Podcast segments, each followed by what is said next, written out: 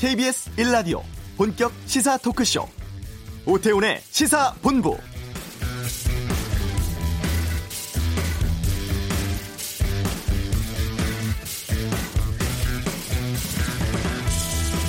어제 청와대에선 공정사회 반부패 정책협의회가 열렸습니다. 디지털 불공정 거래 근절이라는 회의 주제였습니다만 이보다는 추미애 법무부 장관, 윤석열 검찰총장이 같은 자리에 참석한다는 면면에 더 큰 관심이 집중됐죠. 최근 한명수 전 총리 재판 관련한 증언 강요 의혹 사건과 채널A 기자로 비롯된 검언 유착 사건 등을 두고 두 사람 간의 갈등이 수면 위로 떠오르고 있습니다. 게다가 7월 인사를 앞두고 있는 상황이라 검찰 조직 내 인사 정면 충돌 우려도 나오고 있는데요. 문재인 대통령은 최근 논란 의식한 듯 어제 회의에서 법무부와 검찰의 협력을 당부했습니다. 과연 추 장관과 윤 총장 이런 문 대통령의 당부를 잘 지킬 수 있을까요? 오태훈의 시사본부 잠시 후 양변의 이열지열 코너에서 최근의 법무부와 검찰의 갈등 양상에 대해서 자세히 살펴보도록 하겠습니다. 볼턴 보좌관의 회고록을 둘러싼 파문이 이어지고 있습니다. 잠시 후 이슈에서 전문가 통해서 알아보는 시간 갖겠습니다. 2부 정치와투, 민주당 김성환, 통합당 조혜진 의원과 함께 국회원 구성 상황, 공수처 출범 등에 대한 각 당의 입장 듣겠습니다. 권용주의 차차차 준비되어 있는데요. 쌍용자동차, 매각 문제 등을 다루겠습니다. KBS 1라디오 오태훈의 시사본부 지금 시작합니다.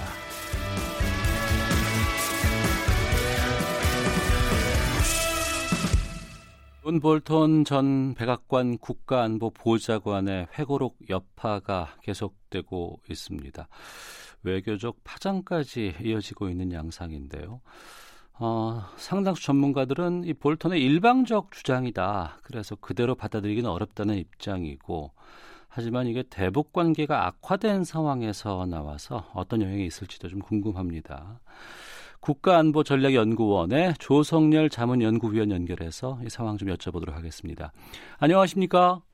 예, 안녕하세요. 예, 이 존 볼턴 이 보좌관의 회고록 이게 남북미 정상 간의 막전 막후까지 좀 담은 상황이라서 청와대가 어제 좀 이례적으로 긴급 브리핑 냈습니다. 정확한 사실을 반영하지 않았고 상당 부분 사실을 크게 왜곡했다 이렇게 지금 브리핑이 나왔는데 이 회고록은 어떻게 보셨어요?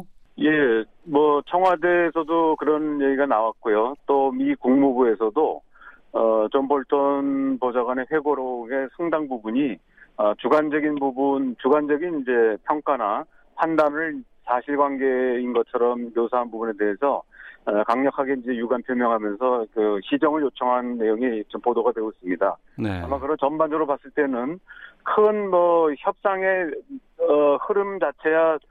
객관적이라고 볼 수 있겠지만 상당 부분 트럼프 대통령이라든지 또는 김정은 위원장이나 우리 문재인 대통령에 대한 평가 이런 부분들은 본인의 그 강경의 입장에서 네. 평가한 내용이고 상당히 주관적이고 따라서 객관적으로 무조건 받아들이기는 어렵다 이렇게 생각합니다. 예. 게다가 트럼프 대통령도 현직이고 문재인 대통령 마찬가지고 이렇게 상대국 국가원수에 대해서 이런 현직 대통령에 대한 가타부타 이런 걸 싣는다는 게 좀 무리한 거 아닙니까? 예, 뭐 그런 이제 뭐 그 회고록 같은 경우 이제 그 출판을 위해서 약간 이제 그런 게 가미되는 경우는 있지만 이번 존 볼턴 전 보좌관의 내용을 보면은 상당히 이제 파격적이고 굉장히 내용이 많이 담겨 있습니다. 예. 그리고 현재 진행 중인 일이고요. 보통은 이제 현직에 있는 분이라 하더라도 과거에 끝난 일들을 주로 평가하거나 서술하는데 이번의 경우는 이제 상당히 아직 진행 중이라고 할 수 있는 일들을 다루고 있어서 좀 논란이 많이 되는 것 같습니다. 네. 어제 저희가 미국 현지를 연결을 해봤습니다. 미주 한인 유권자연대 김동석 대표 연결해서 말씀을 좀 들어봤더니 미국 내에서는 이 저자가 존 볼턴이다. 별로 큰 임팩트는 없다라고 지금 얘기를 하시던데 또 이 백악관에서 쫓겨난 인물이다 보니까 신뢰성 의심하는 반응도 꽤 있다고 합니다. 이 시점에 존 볼턴 이 보좌관이 이 회고록을 왜 썼다고 보세요? 네, 아무래도 본인이 이제 트럼프 대통령한테 해임됐기 때문에 거기에 대한 보복성이 강하다고 생각합니다. 특히 작년에 해임될 과정에서 보면 아프가니스탄 사태라든지 또 중남미 사태에 대해서 상당히 이제 존 볼턴의 여러 가지 정책들이 문제를 일으켰고 이에 문책성으로 이제 해임됐던 것 같습니다. 그렇기 때문에 본인의 어떤 그 해임에 대해서 강한 불만을 가지고 있고 특히 이번에 이제 대선 국면에 맞춰가지고 네. 트럼프 대통령을 정치로 타격을 주기 위해서 의도적으로 자기 어떤 그 감정 표현들, 주관적인 내용들을 굉장히 많이 담은 것 같습니다. 네. 보복성이고 재선에 타격을 주기 위한 의도라고 하셨는데 정말 그만큼의 영향이 있을까요? 네, 근데 그러다 보면 이제 주로 자신이 이제 약점으로 됐고 본인이 문책을 당했던 아프가니스탄이나 중동 문제라든지 중남미 문제에 대한 언급은 많지 않고요. 네. 주로 이제 자기보다는 트럼프 대통령이 주도했던 이런 남북 관계라든지 이런 쪽에 상당히 비중을 두고 있는 것 같습니다. 그러다 보니까 본인의 책임은 상당히 이제 감추거나 또는 축소시키고 있고 네. 반면에 이제 트럼프 대통령이 이런 부분에 대해서는 이제 악의적으로 해석하고 있다 이렇게 볼 수 있습니다. 예, 협상 과정 특히 이제 정부 간의 협의 내용을 일방적으로 공개하는 거 이건 외교적인 결례가 맞죠? 예, 그렇습니다. 통상적으로는 이런 사항들은 30년 정도 그 비밀로 묵혀둔 뒤에 예. 아까 말씀하신 대로 이제 당사자들이 다 정계 은퇴하거나 일선에서 물러난 뒤에 이제 공개하는 것이 관례고요. 네. 이에 비해서 지금 아직 그 진행되고 있는 일에 대해서 하는 것은 지금 단순하게 뭐 외교적인 관례를 무시했거나 또 무례했다 이런 걸 떠나서 아마 미국 내에서도 그 국가 보안을 이제 누설했다 그래가지고 아마 형사 소송이 아마 진행될 가능성이 있을 것 같습니다. 아, 그럼 이 회고를 공개한 것 때문에 처벌받을 수도 있는 상황이 올 수도 있겠군요. 예, 그렇습니다. 지금 미국 재판에서는 이미 이제 그 상당히 유포돼 있고 이 상태에서 출판을 금지하는 것은 뭐 실효가 없다라고 하는 판결을 내린 것이지 여기서 나오는 어떤 그 국가보안에 대한 누설 문제라든지 네. 그리고 또 여기서 얻는 수익에 대한 부당성 이런 거에 대한 회수 조치 이런 것들이 현재 예상이 되고 있습니다. 네, 우리로서는 지금 이 대북 관계가 악화된 상황 속에서 이 내용들이 나와서 좀 이걸 어떻게 받아들여야 될까 고민이 되는데 우선 보면 이제 한미 정상회담이라든가 북미 정상회담에 대한 내용들이 이 책 안에 들어가 있습니다. 그 하노이 회담 결렬을 원했다. 존 볼턴 보좌관이 원했다는 걸 밝히기도 했고. 또 청와대는 회고록이 한국, 미국, 북한 정상 간의 협의 내용과 관련한 상황을 볼턴 자신의 관점에서 본 걸 밝힌 것이다 이렇게 전하기도 했는데 이 안에 담겨있는 그 남북미 정상 간의 막전 마크를 우리가 어떻게 읽어야 될까요? 예, 사실 뭐 제가 작년에 이제 한반도 비핵화 문제에 대한 책을 쓴 적이 있는데요. 그러면서 상당히 좀 깊게 추적을 했었는데 네. 볼턴 보좌관의 책의 내용을 보면 사실관계가 잘못된 부분들 또 본인이 잘 모르는 것을 이제 사실인 것처럼 쓴 부분이 많은데요. 네. 대표적인 게 6월 30일 판문점에서 6.30 그 정상회동이요. 이 부분의 경우는 존 볼턴이 현지에 없었거든요. 몽골 가 있다면서요? 예, 몽골에 가 있었습니다. 예. 마치 자기가 보고 들은 것처럼 기술한 부분이 있고요. 그 다음에 뭐 몇 가지 예를 말씀드린다면 종전선언이 북한의 아이디어인 줄 알았더니 알고 봤더니 뭐 한국의 아이디어였다 이렇게 얘기하는데 사실은 그거는 2007년도 14정상선언에서 이미 10년도 넘게 전에 남북이 합의했던 내용입니다. 네. 그러니까 이제 그 존 볼턴 경우는 그런 그 객관적 사실 자체를 모르고 있었던 거죠. 그렇기 때문에 사실관계에 틀린 게 너무 많고요. 예. 그렇기 때문에 이제 우리가 그 볼턴의 평가뿐만이 아니라 사실 기술에 대해서도 몇 가지 오류들을 좀 잡아야 될 부분이 있는 것 같습니다. 네.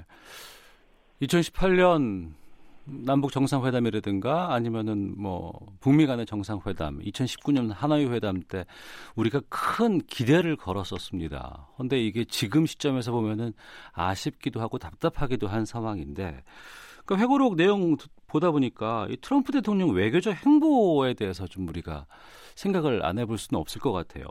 트럼프 대통령이 진정성이 좀 있었을까? 어떻게 보십니까? 회고록을 보신다고. 예. 근데 저도 이제 요약판을 다 봤습니다. 봤는데, 네. 우리가 그 미국의 외교를 바라볼 때, 특히 트럼프 대통령은 정치인이기 때문에, 네. 재선을 위한 그 정치적 목적이 개재됐다는 것은 당연히 우리가 포함해서 이해해야 될 것 같습니다. 다시 말하면, 트럼프 대통령이 진정성이 무엇이냐 거기에 대해서 논의하는 것은 저는 큰 의미가 없다고 보고요. 예. 오히려 트럼프 대통령이 노리는 부분이 재선이었다고 하면 그 부분을 어떻게 활용해서 한반도 평화 프로세스 그리고 비핵화를 이루는데 활용할 것인가. 네. 여기에 초점을 맞춰야 된다고 보고요. 실제로 이번에 존 볼턴의 목적은 트럼프 대통령을 공격하는 것이고 자기 뜻과 달랐던 그 대한민국 정부 그리고 문재인 대통령의 금집을 내는 게 목적이었지만 네. 거꾸로 그 과정에서 보면은 우리 정부가 얼마나 한반도 평화를 위해서 노력했는가 예. 또 비핵화 문제에 대해서 적극적이었던 것이 잘 드러난 것 같습니다. 역설적으로. 그러니까 그 부분이 아쉬운 거예요. 그 노력들이 좀 성과로 좀 나왔으면 좋겠다는 생각이 좀 들었는데 왜 하노이 그 회담 때 존 볼턴이 그 자리에 있었을까 이게 참 악재가 되지 않았을까 싶기도 하네요. 저는 그런 면에서는 트럼프 대통령이 아마도 트럼프 대통령의 협상술이라고도 볼 수 있는데 네. 한편으로는 이제 그 파격적으로 정상회담을 하면서도 다른 한편으로는 그 김정은 위원장을 압박하기 위해서 네. 초강경파인 볼턴을 이제 기용하는 점 이런 부분들이 한편으로는 그 협상을 진전시키는 장점이 있었던 반면에 네. 트럼프 대통령 본인이 자충수를 둔 부분도 있다고 생각합니다. 네. 그런 부분들이 좀 아쉬운 부분이죠. 만약에 원래대로 맥메스터 국무장관이 그대로 맡았다면 예.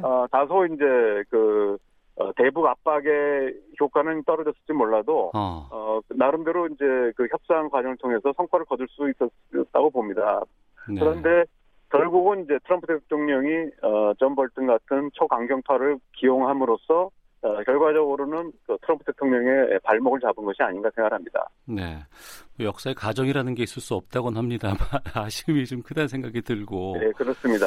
지금 그 남북관계가 악화된 상황에서 여러 가지 막전막후에 볼턴의 시각이 드러났습니다. 그럼 이게 북한 입장에서 봤을 때 이 요약본을 받겠죠, 북한에서도. 이게 지금 상황에 좀 긍정적으로 작용할까요? 아니면 더 부정적으로 나올까요? 제가 볼 때는 그 북한 입장에서 보면은 이제 미국 내부의 논의를 네. 구체적으로 알 수 있게 된다면서는 굉장히 그 의미가 있다고 판단했을 것 같고요. 네.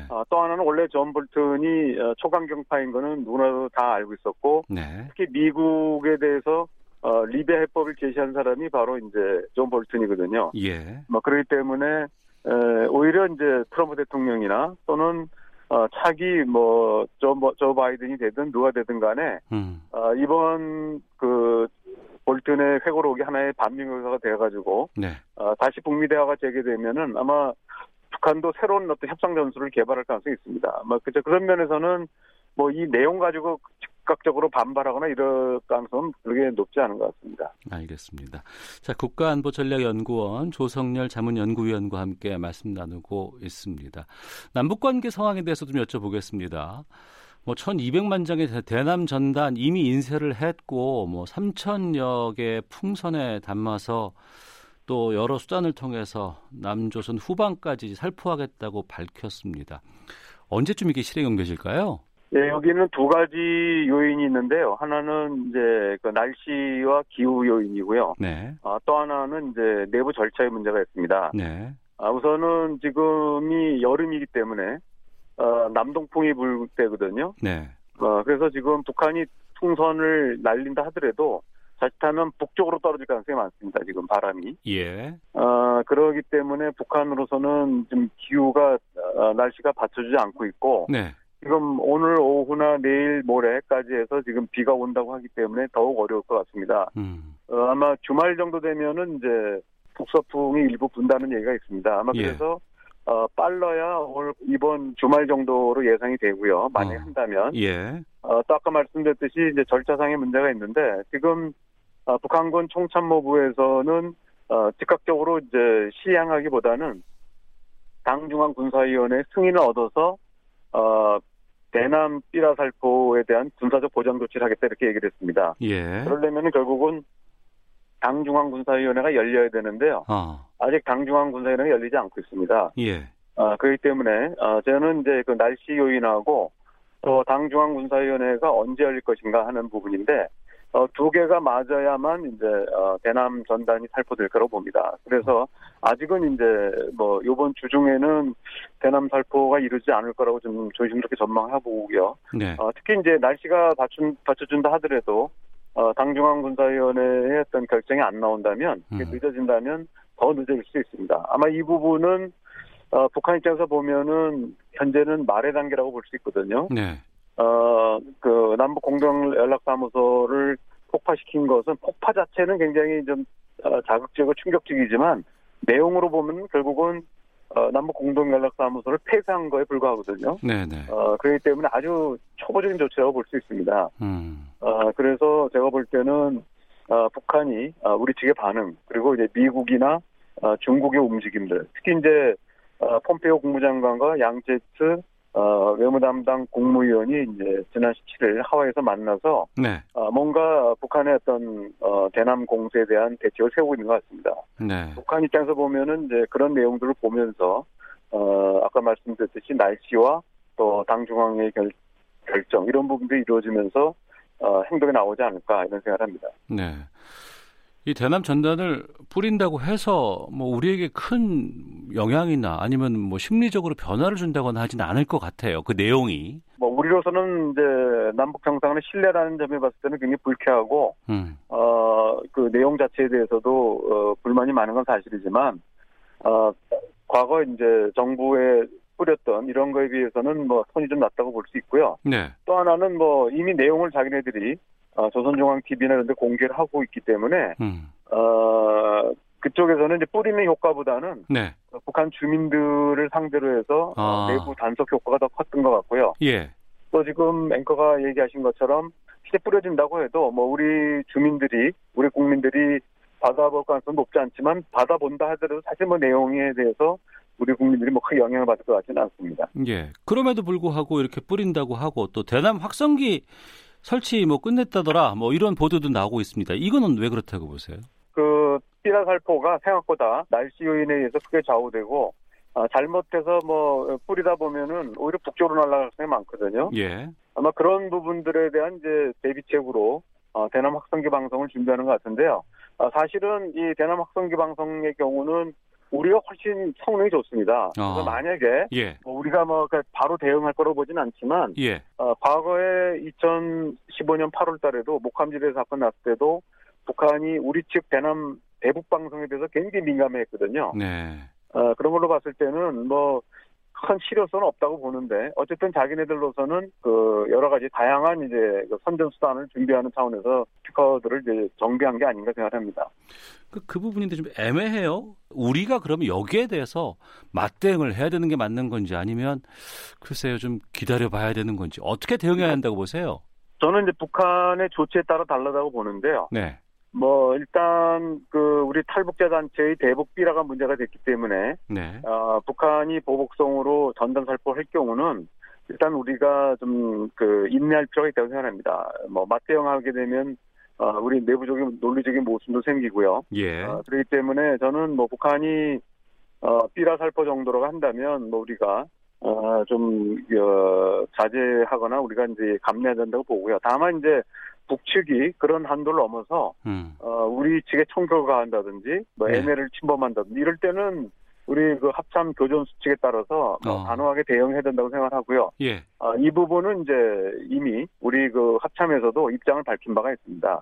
알겠습니다. 말씀 여기까지 듣겠습니다. 고맙습니다. 예, 감사합니다. 네, 국가안보전략연구원 조성열 자문연구위원과 함께했습니다. 이어서 이 시각 교통 상황 듣고 헤드라인 뉴스 확인하고 오겠습니다. 교통정보센터 오수미 리포터입니다. 네, 이 시각 교통정보입니다. 오늘같이 날이 더운 날에는 사고도 고장차 발생도 잦습니다. 평소보다 충분한 여유를 가지고 안전에 더욱더 신경을 써주시기 바랍니다. 서울 시내 올림픽대로 공항 쪽은 잠실대교 부근 4차로에 추돌 사고가 발생했는데요. 뒤로 정체입니다. 반대 하남 방향으로는 동작대교에서 반포대교 사이 3차로에 추돌 사고가 있었고요. 이 여파가 남아 여의도 일대부터 속도가 떨어져 있습니다. 구리 쪽으로 가는 강변북로는 양화대교부터 한남대교 쪽으로 정체입니다. 경부고속도로 서울 방향 작업의 영향으로 수원부터 신갈 일대 지나기가 많이 어렵고요. 반대 부산 방향은 충청권인 옥천 2터널에서 영동 1터널까지 2차로 막고 작업 중이라 금강 나들목부터 정체가 되고 있습니다. 천안 논산간 고속도로 논산 쪽으로도 역시 공사 때문에 차량 터널을 지나 정안까지 6km 구간에서 막히고 있습니다. 지금까지 KBS 교통정보센터였습니다. 어제 코로나19 신규 확진자가 46명 늘어 누적 확진자가 12,484명으로 집계됐습니다. 신규 확진자 중 해외 유입이 30명이고 지역 발생이 16명입니다. 부산 감천항에 입항한 러시아 화물선 선원 16명이 코로나19 확진 판정을 받았습니다.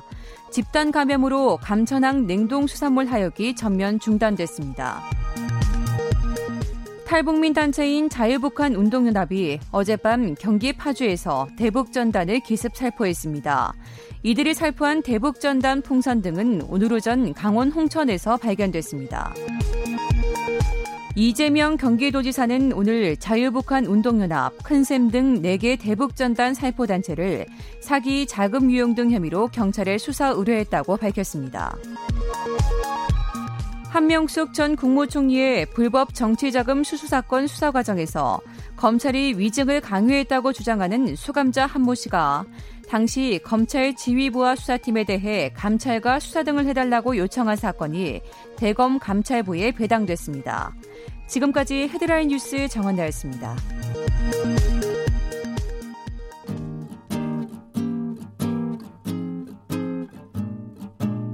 KBS 1라디오 오태훈의 시사본부, 여러분의 참여로 더욱 풍성해집니다. 방송에 참여하고 싶으신 분은 문자 샵 9730번으로 의견 보내주세요. 짧은 문자는 50원, 긴 문자는 100원의 정보 이용료가 붙습니다. 애플리케이션 콩과 마이케이는 무료고요. 시사본부는 팟캐스트와 콩, KBS 홈페이지를 통해 언제나 다시 들으실 수 있습니다. 많은 참여 부탁드려요. 네, 사회를 뜨겁게 달군 이슈를 다룹니다. 양변의 이열지열, 양지열 변호사와 함께합니다. 어서 오세요. 네, 안녕하세요. 예, 법무부와 검찰 사이의 갈등, 이게 심화되고 있다, 이렇게 보도들 하고는 있습니다만, 글쎄 갈등으로 봐야 될지 잘 모르겠어요. 일단은 갈등이라기보다는 저도 마찬가지로 검찰 내에서 여러 가지 문제들이 불거지고 있는데, 예, 그게 어찌 보면 많은 사람들의 눈높이에 맞지 않게끔 뭔가 석연치 않게 좀 흘러가는 부분들이 있거든요. 안 그렇게 생각하는 사람도 있을 수 있겠지만, 검언 유착도 그랬었고, 한명수 전 총리 사건과 관련해서도 검찰 내부에서 자체적으로 해결 방안으로 내놓은 것들이 조금 이상하다 싶은 부분들이 있었고, 네, 법무부에서 추미애 장관이 이제 지난주에 아예 그냥 직접적으로 특히 이제 한명수 전 총리 사건과 관련해서는 이거 진정조사가 좀 이상하다, 편법과 무리가 있다라는 표현을 써가면서까지 지적을 했던 거죠. 그래서 네, 저도 갈등이라는 표현이 조금은 맞득치가 않은 게, 지금은 검찰에서 그 부분을 확실히 내놓지 못하고 있는 단계다라고 오히려 보입니다. 예, 어제 반부패 정책협의회 청와대에서 있었고, 이 자리에서 추미애 장관과 윤석열 총장이 한자리에 네, 있었습니다. 여기에서 문재인 대통령 법무부와 검찰의 협력을 당부했는데, 이건 어떤 의미가 있다고 보세요? 저는 그냥 아주 원론적인 말씀을 하신 게 아닌가 싶어요. 원론적인 말이요. 왜냐하면 한명숙 전 총리 사건이, 네, 좀 되짚어보면 한명숙 전 총리가 대법원에서 판결이 났었을 때도 재심하고 끝까지 싸워야 된다고 가장 목소리를 마지막까지 냈던 분이 당시 문재인 의원이었습니다. 네. 당시에 민주당에서도 가장 이 부분을 억울하다고 생각하셨던 분이었거든요. 하지만 지금 대통령이시잖아요. 그래서 예, 이 부분을 뭔가 조금이라도 약간 어느 쪽에 힘을 실어주거나 문제를 해결하는 쪽으로 그렇게 말씀을 하시면 이게 오히려 정치적으로 이제 쟁점화될 수가 있다. 근데 이거는 정치적 쟁점이 돼야 될 건 절대 아니라고 저는 보거든요. 네. 그러니까 가정이지만 아직까지는 확실치 않지만 만에 하나라도 한 전 총리에 대해서 실제로 이 검찰의 강박이나 회의한 수사가 있었고 재판이 부당하게 이루어진 거라면 이건 진짜 어마어마한 글자가 들어 사건인 거고요. 법적으로 네, 명확하게 밝혀내야 될 부분이 있으면 밝혀야 될 사건이지, 정치 공방화돼서 여당 야당이 싸우고 할 사안이 아니잖아요. 근데 대통령이 뭔가 조금 말씀을 떼는 순간 그렇게 될 가능성이 있어서 피했다. 이게 송구스러운 말씀입니다만 좀 그런 느낌이 있었습니다. 저는 네, 개인적으로. 그럼 구체적인 사건들을 좀 짚어보겠습니다. 몇 가지가 있습니다만 크게 두 가지로 좀 보이고, 첫 번째로는 한명숙 전 총리에 대한 것입니다. 네. 이미 재판을 받았고 확정됐고 형을 다 살고 끝났습니다. 네. 네. 그런데 새로운 증언들이 나왔고 취재들이 들어갔어요. 네. 그럼 그 다음에 검찰이 여기서 문제가 있는 것 아니야라는 것들이 진정들이 좀 들어가 있었고 네. 이걸 진행하는 과정에서 갈등이 나온 거 아니에요? 그렇습니다. 그러니까 진행하는 과정에서 검찰에서는 이게 이제 대검에서 원래는 이제 법무부의 진정이 또 들어온 부분이 있고 예. 보도도 또 별개로 나왔고 법무부에는 이거를 대검으로 보내면서 이건 대검 감찰부에서 보는 게 낫겠다라고 네. 이제 명확하게 보냈는데 그리고 감찰부도 조사에 들어갔죠. 그런데 그거를 다시 윤석열 총장이 서울중앙지검의 인권감독관에게 배당을 한 겁니다. 네. 근데 이거 배당도 이게 좀 그 가운데 아까 제가 이제 추 장관이 편법무리라는 표현을 쓴 이유가 뭐냐면 대검 감찰부에서 이미 공식적으로 이 사건 번호를 붙여서 네. 조사를 들어갔기 때문에 그쪽에 다 기록이 있는 거거든요. 예. 그런데 그 기록을 이제 총장에게 보고는 했겠죠. 예. 그랬더니 그 보고한 거에 사본, 그러니까 복사본을 만들어서 예. 재배당을 한 겁니다. 굳이 그럴 이유가 있을까요? 그러니까 그 부분이 좀 앞뒤가 안 가는 게 예. 만약에 정말로 사실 이제 인권감독관에게 가서는 안 될 사건이라고 저도 보고 추 장관도 그렇게 이제 지적을 했습니다만 그래도 만에 하나 재배당을 하더라도 정상적인 절차를 거쳐서 이의제기를 받고 다시 이거를 돌리는 게 맞지 같은 일을 지금 양쪽에서 벌이게끔 만든 거거든요. 그래서 이제 편법이고 무리라는 얘기가 나왔고 네. 검찰의 어떤 논리는 뭐였냐면 당시 재판이 끝났고 이미 징계 시효도 끝났다. 당시 문제가 있더라도. 징계 시효가 끝났다. 검찰 내부에. 예. 그런데 이게 만약에 억울한 사람이 감옥살이를 한 거고 그게 더군다나 유력 정치인이라면 이게 검찰의 징계 시효를 다툴 만한 문제일까요? 그건 네. 넘어서는 수준이라고 보이고 그 부분을 또 정확하게 지적을 한 게 감찰부장이 공개적으로 SNS에 올린 게 그러니까 감찰부장 한동수 감찰부장은 비검사 출신이잖아요. 네, 판사 출신입니다. 예. 그리고 이제 감찰부라는 데가 원래는 검찰에서도 뭔가 문제가 생겼을 때 내부적으로 하면 이게 신뢰를 얻기 어려우니까 외부 인사를 영입해서 그 자리에 앉힌 거거든요. 사실 딱 이런 사건에 적합해요. 예. 근데 그 감찰부장이 올린 글에 따라서도 보면 이게 형사 범죄로는 공소시효가 남았고 또 감찰부에서는 조사를 하다가 수사로 전환할 수 있고 그럴 만한 능력도 있고 역량도 있다라고 네. 했던 겁니다.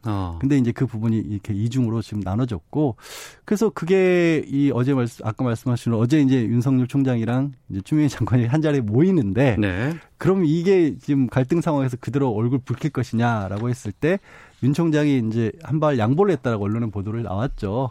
양보요? 양보를 했다라는 식으로 언론에 주로 보도를 했어요. 뭐냐면 이게 지금 서울중앙지검에서 하더라도 인권감독관에서 하더라도 정보를 공유해서 이게 충돌하지 않도록 하겠다라는 건데요. 저는 양보라고 하더라도 한 발은 아니고 반발 정도. 네, 반발자고. 왜냐하면 결국에는 이 서울중앙지검 인권감독관 내지는 대검에서 인권과에서 하더라도 본인이 어떻게 보면 이제 관리 감독할 수 있는 본인의 지휘 하에 놓인 그 조직을 유지하겠다는 거거든요. 네. 근데 왜 그렇게 하는지를 잘 모르겠다. 이게 더군다나 검찰이 떳떳하고 이게 걸릴 게 없더라면 검찰의 명예를 위해서라도 오히려 네. 그러니까 검찰 내부 조직이지만 객관적으로 볼 수 있다라고 그나마 있는 감찰부에서 하는 게 맞지 않았을까 싶어요. 그러면 그 인권감독관 쪽에서 이걸 계속해서 공유를 하고 쥐고자 하는 의도가 있다고 보시는 거네요. 그거는 저도 왜 그런지 사실 납득은 잘 안 갑니다. 그 뭐 진행 상황 같은 것들의 보고가 수시로 올라온다라는 건지. 예. 그리고 인권감독관이 이게 뭔가 맞지 않는 게 예. 뭐 내부 비리라든가 이런 부분도 일부 있지만 기본적으로 수사 과정에서의 뭐 인권 침해 이런 것들을 막기 위해서 만들어낸 제도이고 그야말로 그냥 부장검사급이에요. 부장검사급이고 부장검사를 제가 폄하하는 게 아니라 사건의 무게가 그보다 훨씬 더 크다라는 거죠. 그래서 감찰부가 처음부터 적절하지 않았나. 게다가 감찰부에서 조사를 안 했으면 모르겠는데 네. 조사를 이미 시작했고 또 초반에 이게 법무부와 검찰의 이 갈등처럼 보이지 않는다고 제가 말씀드린 이유가 이게 처음이 아니라 이른바 채널A 기자 네네. 검언 유착 때도 그때도 마찬가지였어요. 예. 그때도 인권감독관에게 보냈어요. 그래서 왜 자꾸 이렇게 조금 축소하는 의미로 비출까? 뭐 검찰에서는 원래 사건을 처리한 그 관할청으로 보낸다 그래서 서울중앙지검으로 보냈지만 한명수 전 총리 끝났다고 말씀하셨지만요, 그 추징금 9억은 아직도 납부하고 계십니다. 네. 예. 개인이 그걸 벌금 추징금을 물어내고 있는 상황이거든요. 만약에 억울하다면 그건 얼마나 억울한 일이겠어요. 예. 네. 이전에 보면 검찰총장과 법무부 장관 간에 이렇게 여러 대립되는 상황, 갈등되는 상황들을 흔히 볼 수 있는 상황은 아니었잖아요. 네네. 근데 그래서 이제 뭐 15년 만이던가요? 2005년도에 천정배 당시 법무부 장관과 예. 이제 그때 이제 검찰총장과 그때는 이제 수사지휘권 가지고 갈등이 있었다. 근데 그게 재현됐다. 뭐 그래서 조금 좋지 않게 보는 경우도 있는데 저는 약간 다르게 생각을 해본 게 그 이전에 그때 마침 공교롭게도 참여정부였습니다. 예. 그럼 이명박 박근혜 정권에서는 어땠을까 구조를 생각을 해보면 짐작가는 부분이 좀 있어요. 검찰 출신이 대개 법무부 장관이 됩니다. 네. 법무부 장관이 되고 또 검찰 출신이 청와대 민정수석이 됩니다. 네. 그러면 민정수석이 중심이 돼서 이렇게 법무부 장관, 검찰총장 이렇게 좀 어찌 보면은 잘 뭉칠 수 있는 구조였던 거죠. 뭉칠 수 있는 구조. 그렇죠. 예, 예. 이게 뭐 견제가 되는 구제가 물론 그들끼리도 어느 정도 갈등 내지는 견제는 있을 수 있지만 기본적으로는 한 줄기에서 나왔던 거죠. 네. 근데 천정배 장관은 물론 사법시험은 통과는 했지만 검찰 출신이 아니었거든요. 예, 예. 그게 딱 이 검찰의 물결에서 벗어난 순간 그때도 갈등이 있었고 추미애 장관도 역시 판사 출신이지 않습니까? 그러니까 그때 중간에 이명박 박근혜 정권 때는 상대적으로 부딪힐 만한 사유가 별로 없었다. 네. 사실 윤석열 총장이 추미애 법무장관이 처음 취임하고 인사할 때만 해도 그때 처음 이제 그때 딱 부딪혔잖아요. 네, 네. 뭐 누가 와야 되냐, 누가 가야 되냐. 그때도 윤 총장이 얘기했던 게 뭐냐면 민정수석하고 바깥에서 만나서 법무장관하고 만나서 서로 명단 들고 교환하고 이 부분을 정하는 게 관례였다. 그 관례라는 게 왜 나왔겠어요? 그 어떤 부처나 어떤 곳에서도 그런 관례가 존재하지 않잖아요. 그러니까 검찰이 법무부 민정라인까지 다 같이 관장을 사실상 같이 하다 보니까 그렇게 이루어질 수 있었던 건데 네. 뭐 검찰이 아닌 법무부에서 나오니까 또 그런 일이 벌어졌던 거죠. 네. 그러면 검찰의 독립이 중요하다는 얘기를 참 많이 합니다. 정권으로 부터 검찰을 독립시켜야 정권이 잘못된 일을 한다거나 비리를 저지르고 이걸 수사할 수 있지 않느냐. 네.